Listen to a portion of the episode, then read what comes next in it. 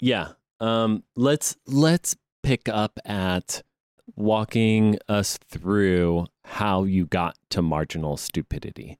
Ready? Three, two, one.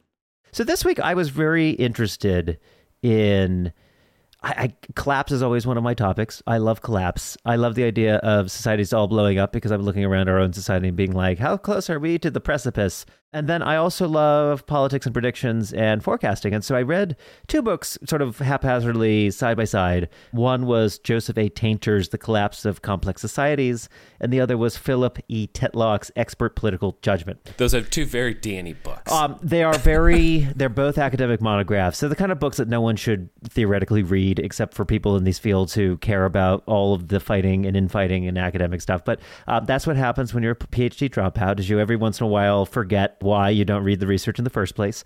Uh, but nonetheless, I read these two monographs this week, and, and what happened was they sort of converged on the same subject. So, so Tetlock's main thesis is really no amount of knowledge, additional knowledge, or additional degrees or specialization actually improves expert decision making. And instead, the people who do the best at, at prognosticating the future tend to just read widely. Like many of his best predictors in his laboratory experiments are just people who read the newspaper. Like almost cover to cover. Like they just read a wide variety of sources. They're watching the arts, they're watching television shows, they're pulling in a bunch of information. And, and the key is that they are, in the Isaiah Berlin's concept of the hedgehog and the fox, they are foxes. They're people who draw flexibly from a lot of different domains of knowledge to apply to new scenarios. So, in comparison to being hyper specialized or hyper focused in one yeah, area. Yeah. So, you would think, like, let's say you wanted to predict the future of China. You would think that someone has a PhD in, in Chinese modern history or Chinese studies who reads uh, Xinhua and, and the major publications from China every day would do far better than a general purpose reader reading the Wall Street Journal. And actually, it's not the case. And the reason, not that he gets into trying to exactly figure out this out, is it, it, there's sort of a network knowledge problem. Like oil prices affect China.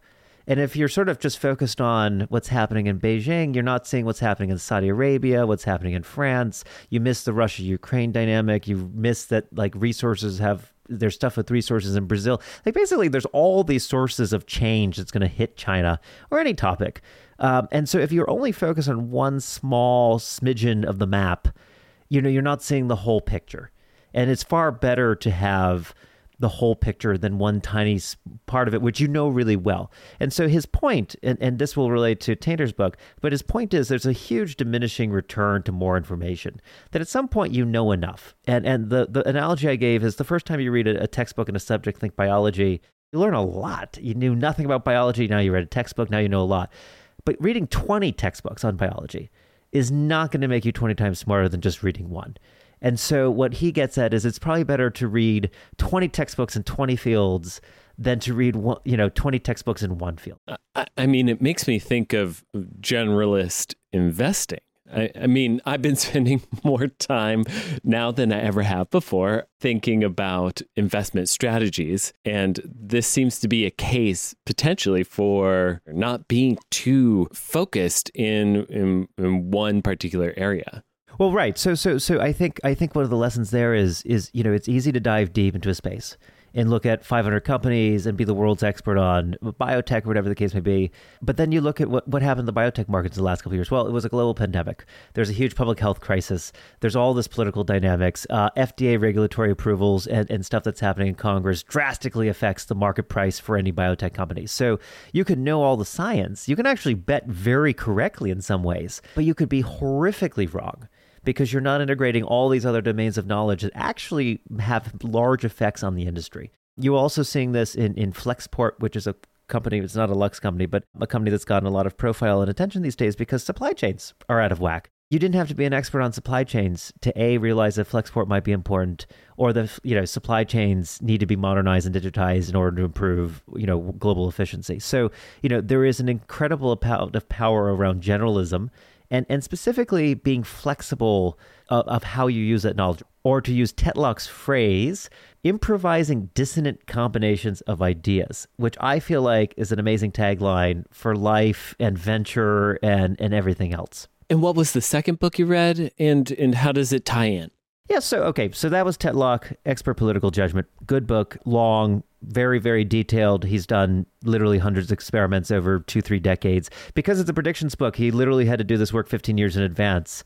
And then he like waited to see if the predictions it was like ask people in 1992 what they think the GDP of China is, and then fast forward to you know 2005 and like were they right? because you have to wait because it's a prediction. So you uh, like the work is, is sort of a magnum opus. And then we get to Joseph Tainter's book. So that's from 1988, The Collapse of Complex Societies. And he's interested in this question of like, there have been dozens of societies that have just collapsed. And why is that? And, and one of the arguments is, well, you know, barbarians show up. This is the classic Roman example. Barbarians show up at the gates, and then the society collapses. And he's like, well, that's ridiculous because, you know, Rome is a complex, well adapted, sophisticated economy that's highly productive. Like, shouldn't that be precisely the civilization and society most likely to be able to fight off a barbarian invasion? Shouldn't they be able to handle an earthquake? Shouldn't they be able to handle Vesuvius or whatever the case may be? And so, what he theorizes, and it is a theory, and it's a theory that can be attacked, but he theorizes that there is a diminishing marginal return on investing in complexity. So, when you're developing a civilization, you start in hunter gatherers, you're going around, everyone's finding berries and, you know, hitting whatever large livestock is available in, in the region. And then you start to specialize. So you, you, you start to domesticate, you build up agriculture. Now you have a surplus of food. So other people can do other things. They can go and uh, make pottery, they can go and get water in a more sophisticated way. You can build public works, you can build an aqueduct. If you build an aqueduct now, instead of having 40% of people getting water half the time, 10% of the population is maintaining the aqueduct and everyone has water. And so as our economy gets more and more complicated, we have more and more roles. In, in Tainter's world of 1988, there's an estimate that we have 100,000 different types of jobs in the United States. You know, and it actually like blew my mind, but if you start to think about it, like there's a lot of unique jobs, but there's a point in which there's a diminishing marginal return on that complexity, where the complexity becomes so complicated that you're not actually going to get any more value from basically creating more roles, more jobs, more infrastructure, more management. We've sort of run out of things to to specialize in to improve the productivity of society. So what do you do then? Do you just stop developing? Like, uh, help me see through the other side here. Well, I think, uh, you know, the point of the diminishing marginal returns is obviously there's a lot of value to complexity. I mean, I think in modern discourse, we're really negative on it. Oh, it's complicated, it's complex. It's a good thing. You know, people can specialize, we can get productivity, it creates efficiency, but it starts to diminish. We can't necessarily continually build up more land. You know, some some agriculture farms can't produce more food than they already do. We're, we're as specialized, we're as knowledgeable, we're as good as we can be with that piece of land.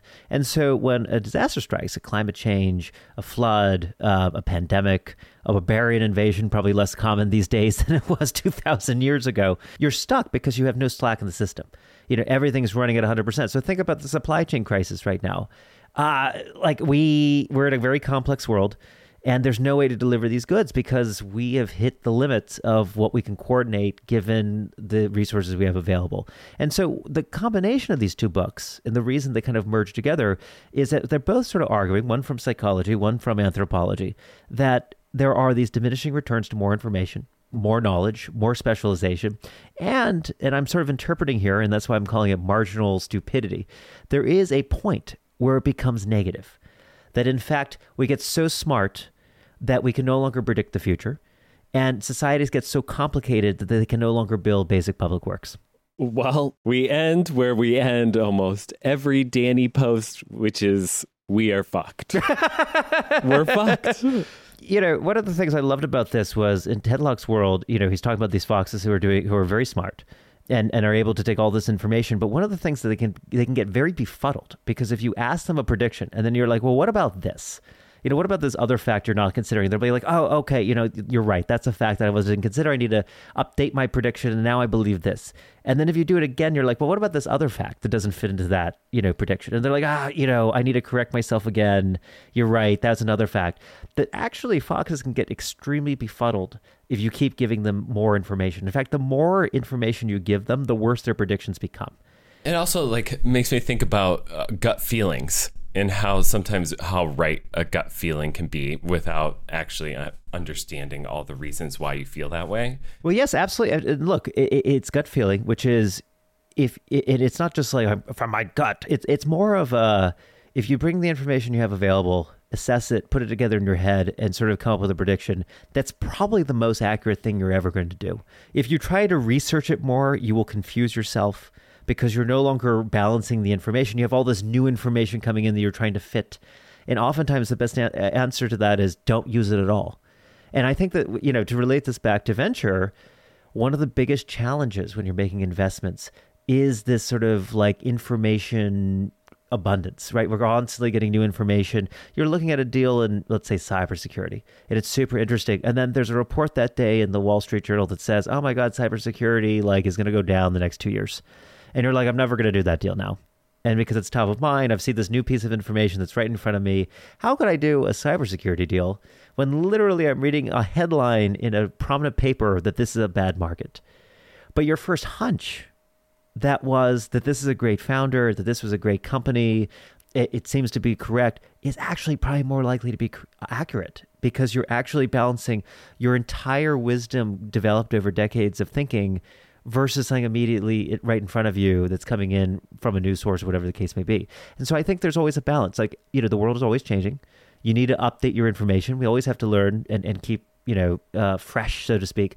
But you always have to balance that with the fact that you do have this like well of wisdom that you have to keep drawing from and, and not kind of forget all of your previous knowledge to kind of fit the new stuff into the box. And read a lot of books. Diversify the information that is being put into your brain.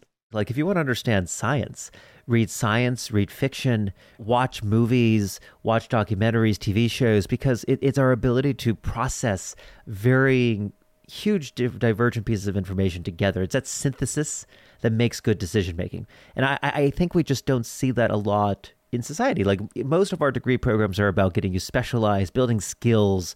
It's not about developing the ability to do synthesis. And so I think, you know, that's one of the biggest challenges we've seen in venture.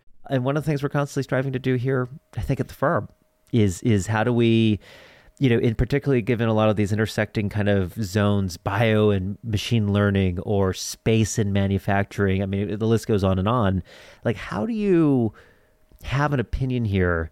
A, when it's never been done, and B, when there's so much evidence that you shouldn't do it.